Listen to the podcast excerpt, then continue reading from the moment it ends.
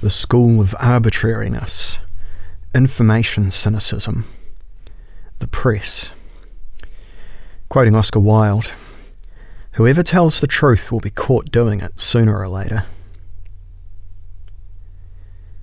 For the consciousness that informs itself in all directions, everything becomes problematic and inconsequential.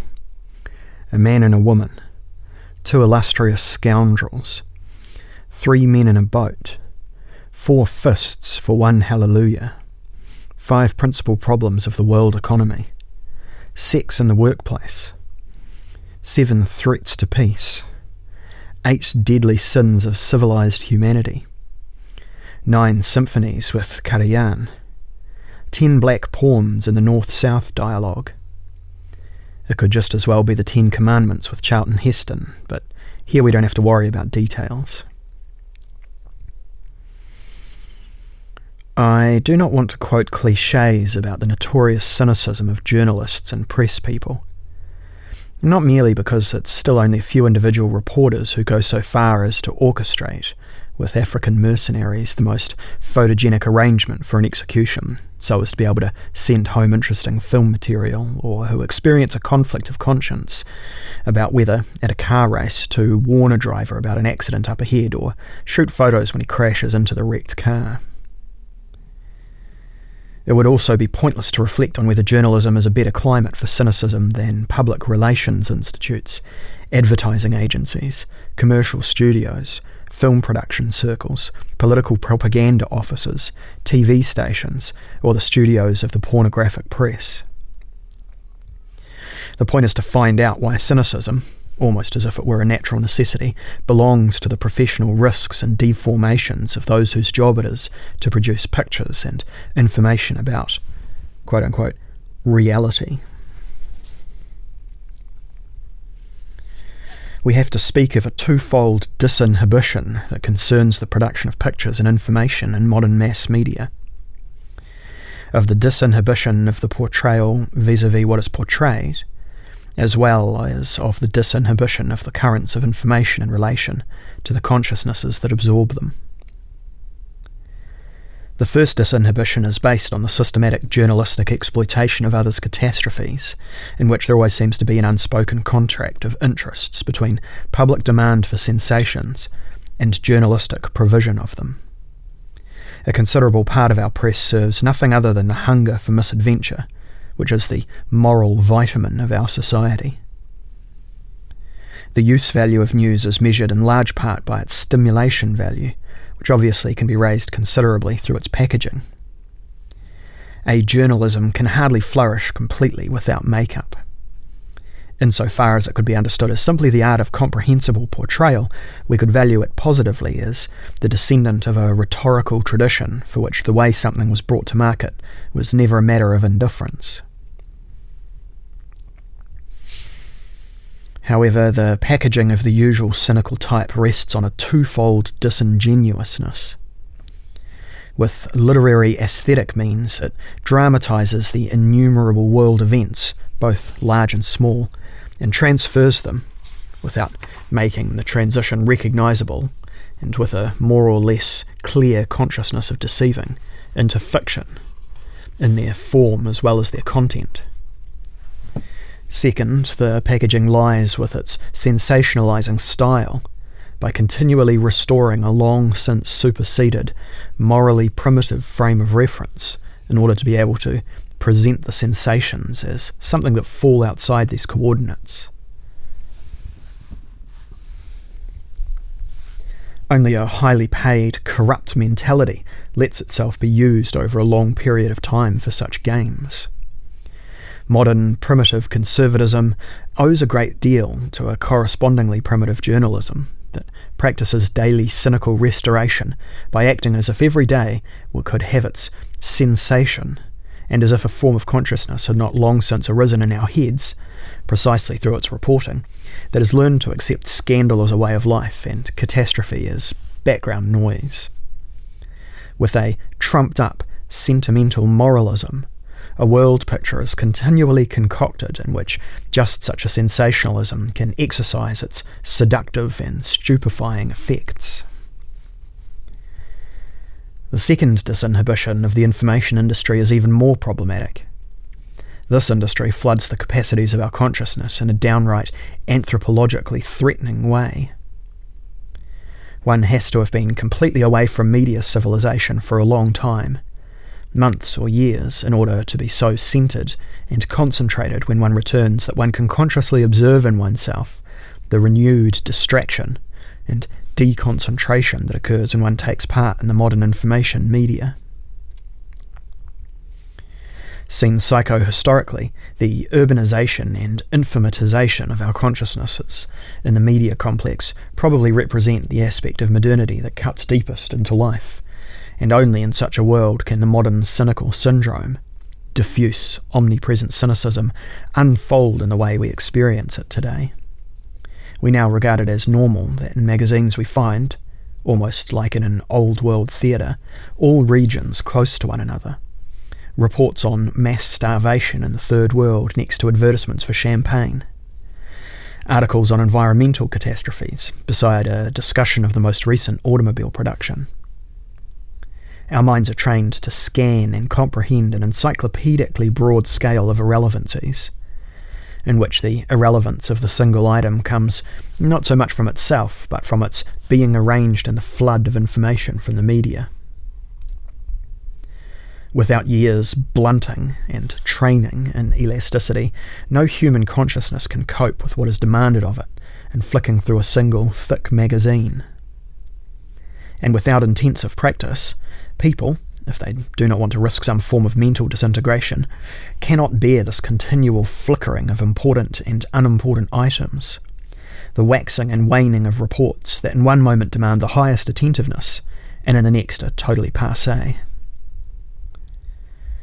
If we want to speak positively about the superfluity of information streams through our heads, we would have to praise them for the principle of boundless empiricism and the free market. Indeed, we could go so far as to grant to the modern mass media one function in which they are intimately linked with philosophy. The limitless empiricism of the media imitates philosophy to a certain extent, in that they adopt the latter's perspective on the totality of being. Of course, not of a totality in concepts, but a totality in episodes.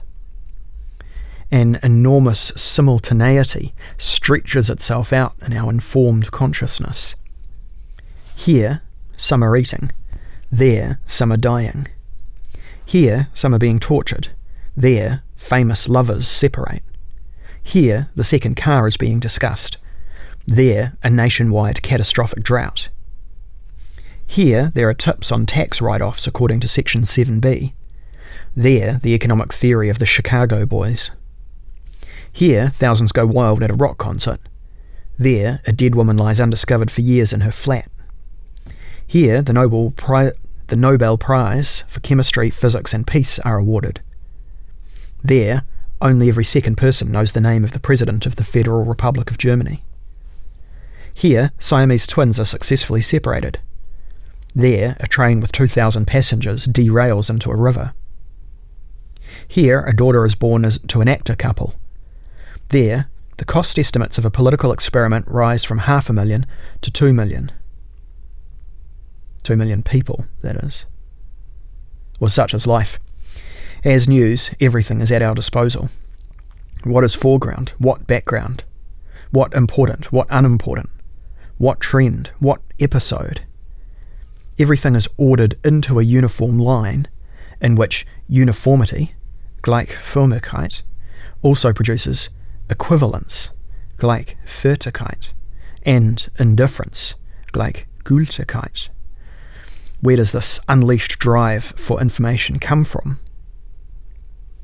This addiction and this compulsion to live daily in the whir of information and to tolerate the constant bombardment of our minds with unbelievable masses of indifferent, important, sensational, unimportant news.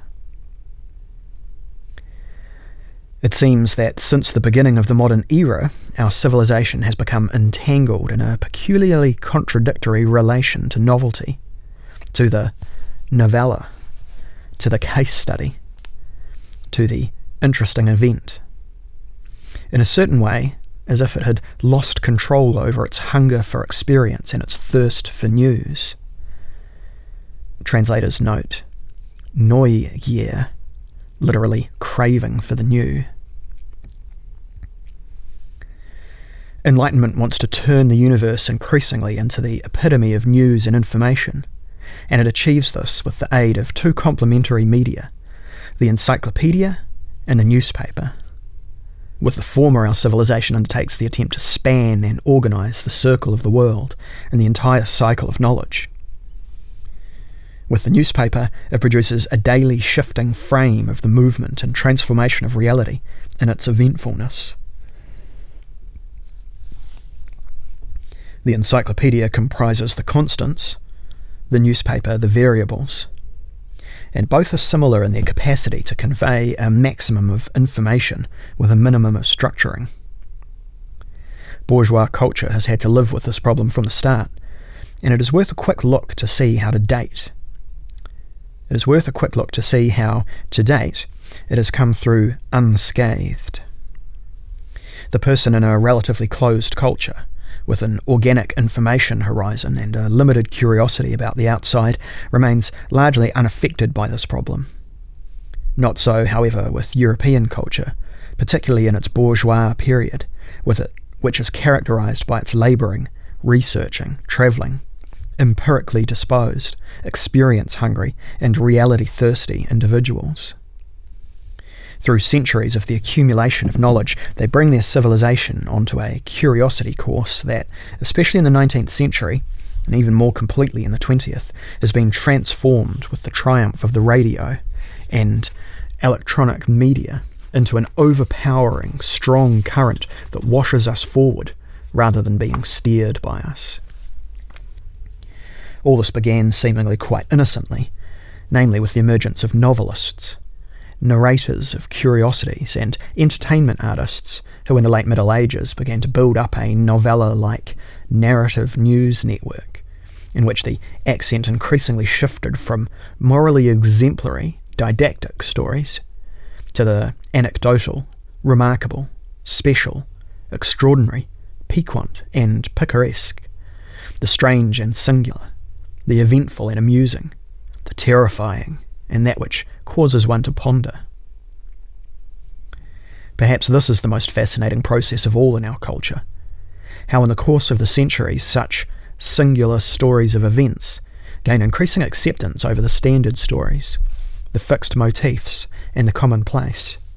How the new sets itself off from the old, and how the news from outside works on the still narrow traditional consciousness.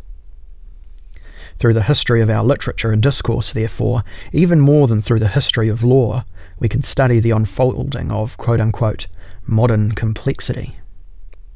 For it is not at all self evident that our consciousness has been able to absorb and order information about explosions in the outer layers of the sun, failed harvests in Tierra del Fuego, and the way of life of the Hopi Indians, about the gynecological problems of a Scandinavian queen and the Peking Opera Company and the sociological structure of a village in Provence.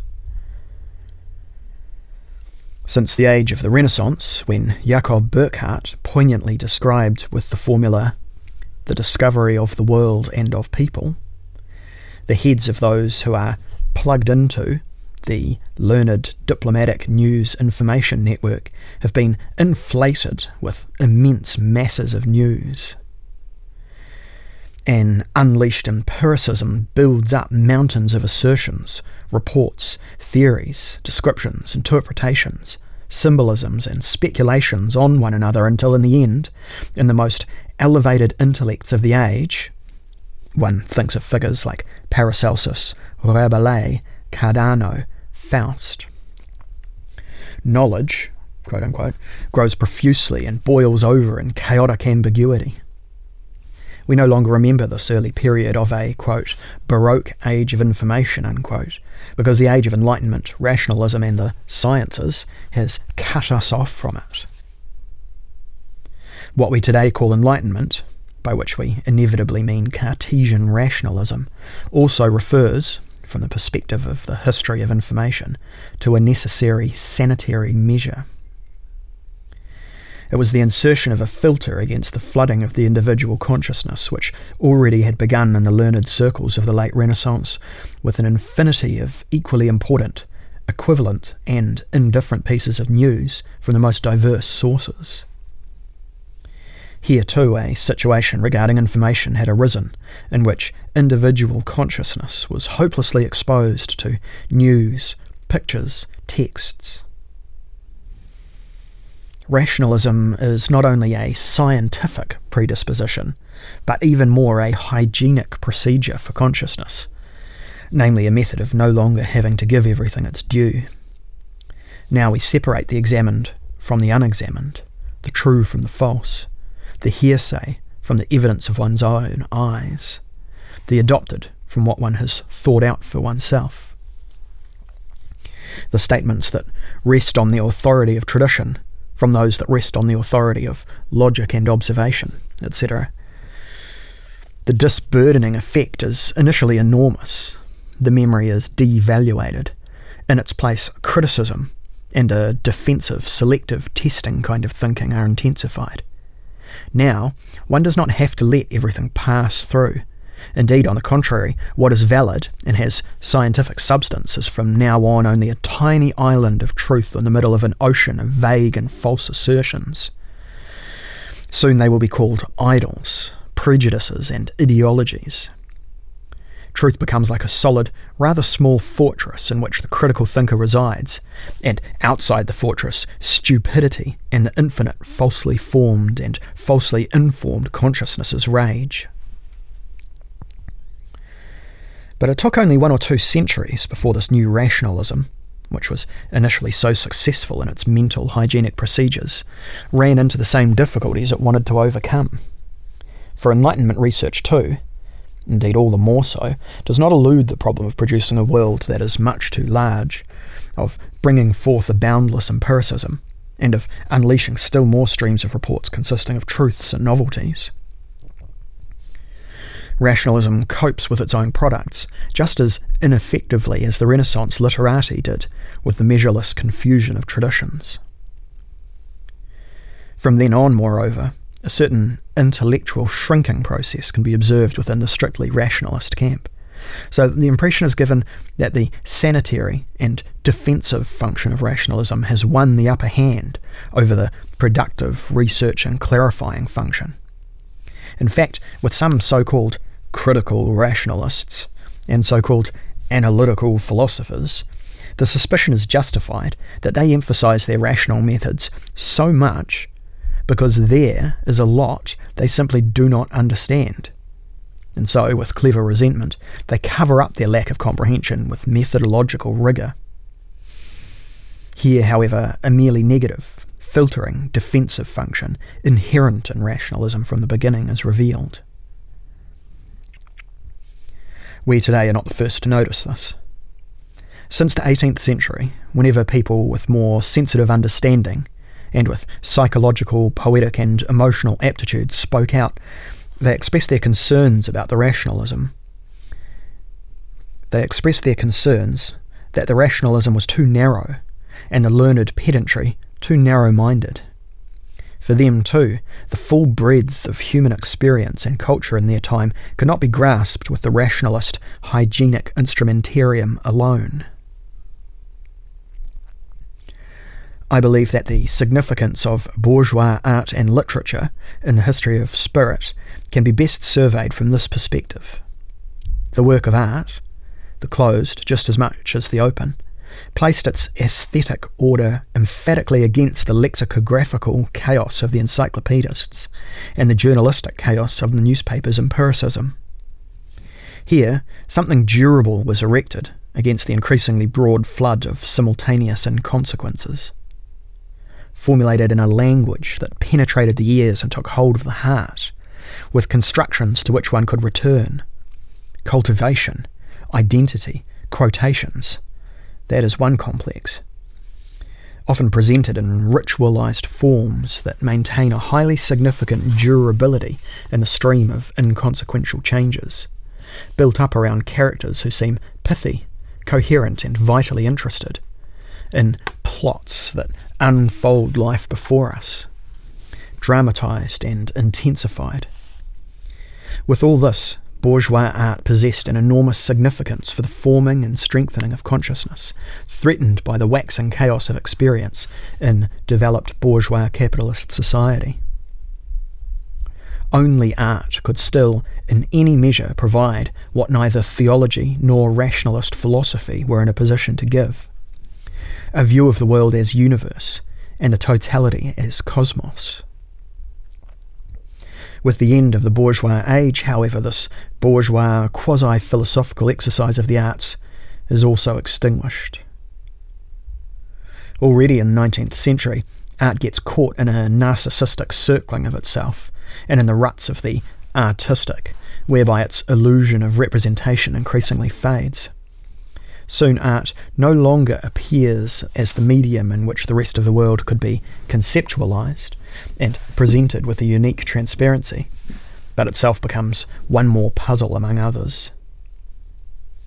More and more it gives up its representational, ersatz theological, ersatz cosmological function, and in the end stands before consciousness as a phenomenon that distinguishes itself from other information, above all, because in it one does not know, quote, what the whole is supposed to mean, unquote that it is no longer something transparent, no longer functions as a clarifying medium, and that it remains darker than the all too explicable rest of the world. Only after the decline of the great function of representation in the arts was the time ripe for the ascent of the mass media to their hegemonic position with regard to information about the world as event and actuality here we do not want to get into a discussion about the interlude provided by the life philosophies and grand theories of the 19th century, halfway between art as religion and mass media consciousness. I refer the reader to the section on the Grand Inquisitor in the Cabinet of Cynics, chapter 7. The mass media were the first to develop a capacity that no rationalist encyclopedia, no work of art, and no life philosophy could do to that extent with immeasurable power of compilation, they steer towards that which grand philosophy could only dream about the total synthesis. Of course, at the absolute rock bottom of intelligence, in the form of total summation. They really do admit of a universal chaotic empiricism. They can report on everything, touch on everything, record and place everything side by side. In this, they are even more than philosophy. They are descendants of both the encyclopedia and the circus. The inexhaustible ordering capacity of the mass media is rooted in their additive style. Only because they have placed themselves at the very bottom of mental penetration can they give and say anything. And thus, moreover, all at once. They have only a single intelligible element, the and. With this and, literally all things can be turned into neighbours. In this way, chains and neighbourhoods arise that no rationalist and no aesthete could have allowed themselves to dream about. Expenditure, cuts and premieres and motorbike world championships and street walkers, tax and coup d'etats. The media can provide everything because they have given up without a trace the ambition of philosophy to also understand the given. They comprise everything because they comprehend nothing. They talk about everything and say nothing about anything. The media kitchen serves us daily a reality stew with innumerable ingredients, but it still tastes the same every day. At least there must have once been a time when, because the stew was still new, people were not yet fed up with it, instead fascinated at the flood of unleashed facticity. Thus, in 1929, Frank Thiess could declare, with a half justified pathos, Journalism is the church of our time, quoting Das Gesicht unserer Zeit, Briefe an Zeitgenossen, 4th edition, Stuttgart, 1929, page 62. The end is the morality of journalists. They have to swear, so to speak, a professional oath that when they report on something, they will not object to the placement of this thing and this report among other things and other reports with the use of an and. One thing is. Mm, one thing is one thing, and the medium permits no more. To produce connections between things, that, after all, would be the same as to disseminate ideology. Therefore, whoever produces connections gets chucked out. Whoever thinks has to get out. Whoever counts to three is a fantasizer. The media's empiricism tolerates only isolated reports. And this isolation is more effective than any censorship because it guarantees that what belongs together does not get together and can be found only with difficulty in people's minds. A journalist is someone who is forced by occupation to forget what the number is called that comes after one and two. Whoever still knows it is probably not a Democrat, or is a cynic. To look at this and critically should be worth the effort. Viewed in isolation, it is already cynical in some way. How can a logical particle be cynical? A man and a woman, knife and fork, pepper and salt. What could be objectionable about, objectionable about that? Well, let us try some other combinations. Lady and whore. Love thy neighbour and shoot him dead. Starvation and caviar for breakfast. Well, here the and seems to have been caught up between antagonisms that it renders by way of a sort of shortcut as neighbours, so that the contrasts scream out at one another. But what can the and do about it? It does not create the antagonisms, it simply couples the unequal pairs. In fact, in the media, the and does nothing other than place things next to each other, founding neighbourhoods, coupling, contrasting, no more and no less. The and has a capacity of building a linear series or chain whose individual links touch solely through the logical coupler. The latter, in turn, says nothing about the essence of the elements it brings into a row. In this indifference of the and vis a vis the things it places beside one another lies the germ of a cynical development. For through the mere placing in a row and the external syntactic relation between everything, it produces a uniformity that does not do justice to the things that have been set in a row. The and, therefore, does not remain a pure and, but rather develops the tendency of eliding into an is equal to. From that moment on, a cynical tendency can propagate itself. For when the and that can stand between everything also means an is equal to, everything becomes the same as everything else, and each is just as valid as the other. Out of the sameness of form of the AND series comes imperceptibly a factual sameness of value and a subjective sameness of validity. Thus, when I go down the street in the morning and the newspapers scream at me from the mute vendor, I have to choose, for all practical purposes, only the favoured indifference of the day. Is my choice for this murder or that rape, this earthquake or that kidnapping. Every day we must make renewed use of the natural right not to learn of millions of things. That I must exercise this right is guaranteed by the media, which, at the same time, guarantees that those millions of things are already on their way to me, and that I only have to look at a headline for a split second, and already another inconsequentiality has managed to leap up into my consciousness. Once it has made that leap, it also induces me to make a protocol of a cynical indifference towards whatever has reached me as news. I register as a hyper informed person that I live in a news world that is a thousandfold too big, and that I can only shrug my shoulders at most of it because my capacities for empathy, outrage, and thinking through are tiny in comparison to what to that which offers itself and makes an appeal for my attention. Without noticing it, we have worked our way up to a point at which it becomes possible to take up the best of the Marxist tradition and rethink it. Those who speak of uniformity equivalence and indifference have secretly already arrived on the soil of Marx's classical achievements in thinking and stand in the middle of its reflection on the puzzle of equivalence relations between goods and things. Should there be connections and transitions here? Has not Marx, in his commodity analysis, provided a fulminating and logically very subtle description of how a same valuedness produces a sameness in validity? indifference that precipitates in the relation of commodity and price?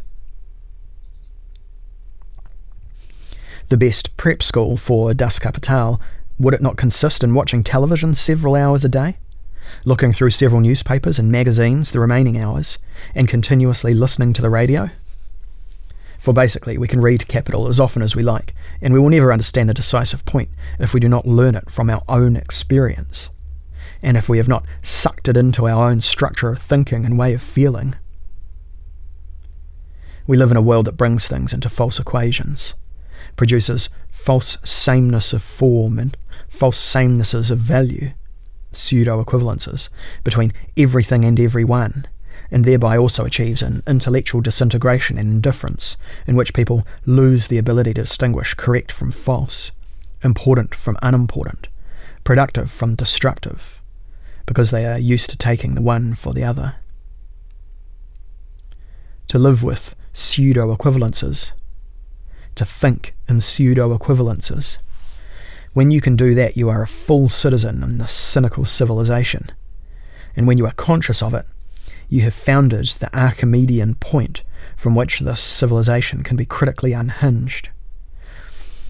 Marx circled around this point in his powerful movements of thought on the critique of economy in order to unfold the central inequality of our form of economy, that between wage and labour value, from ever new angles.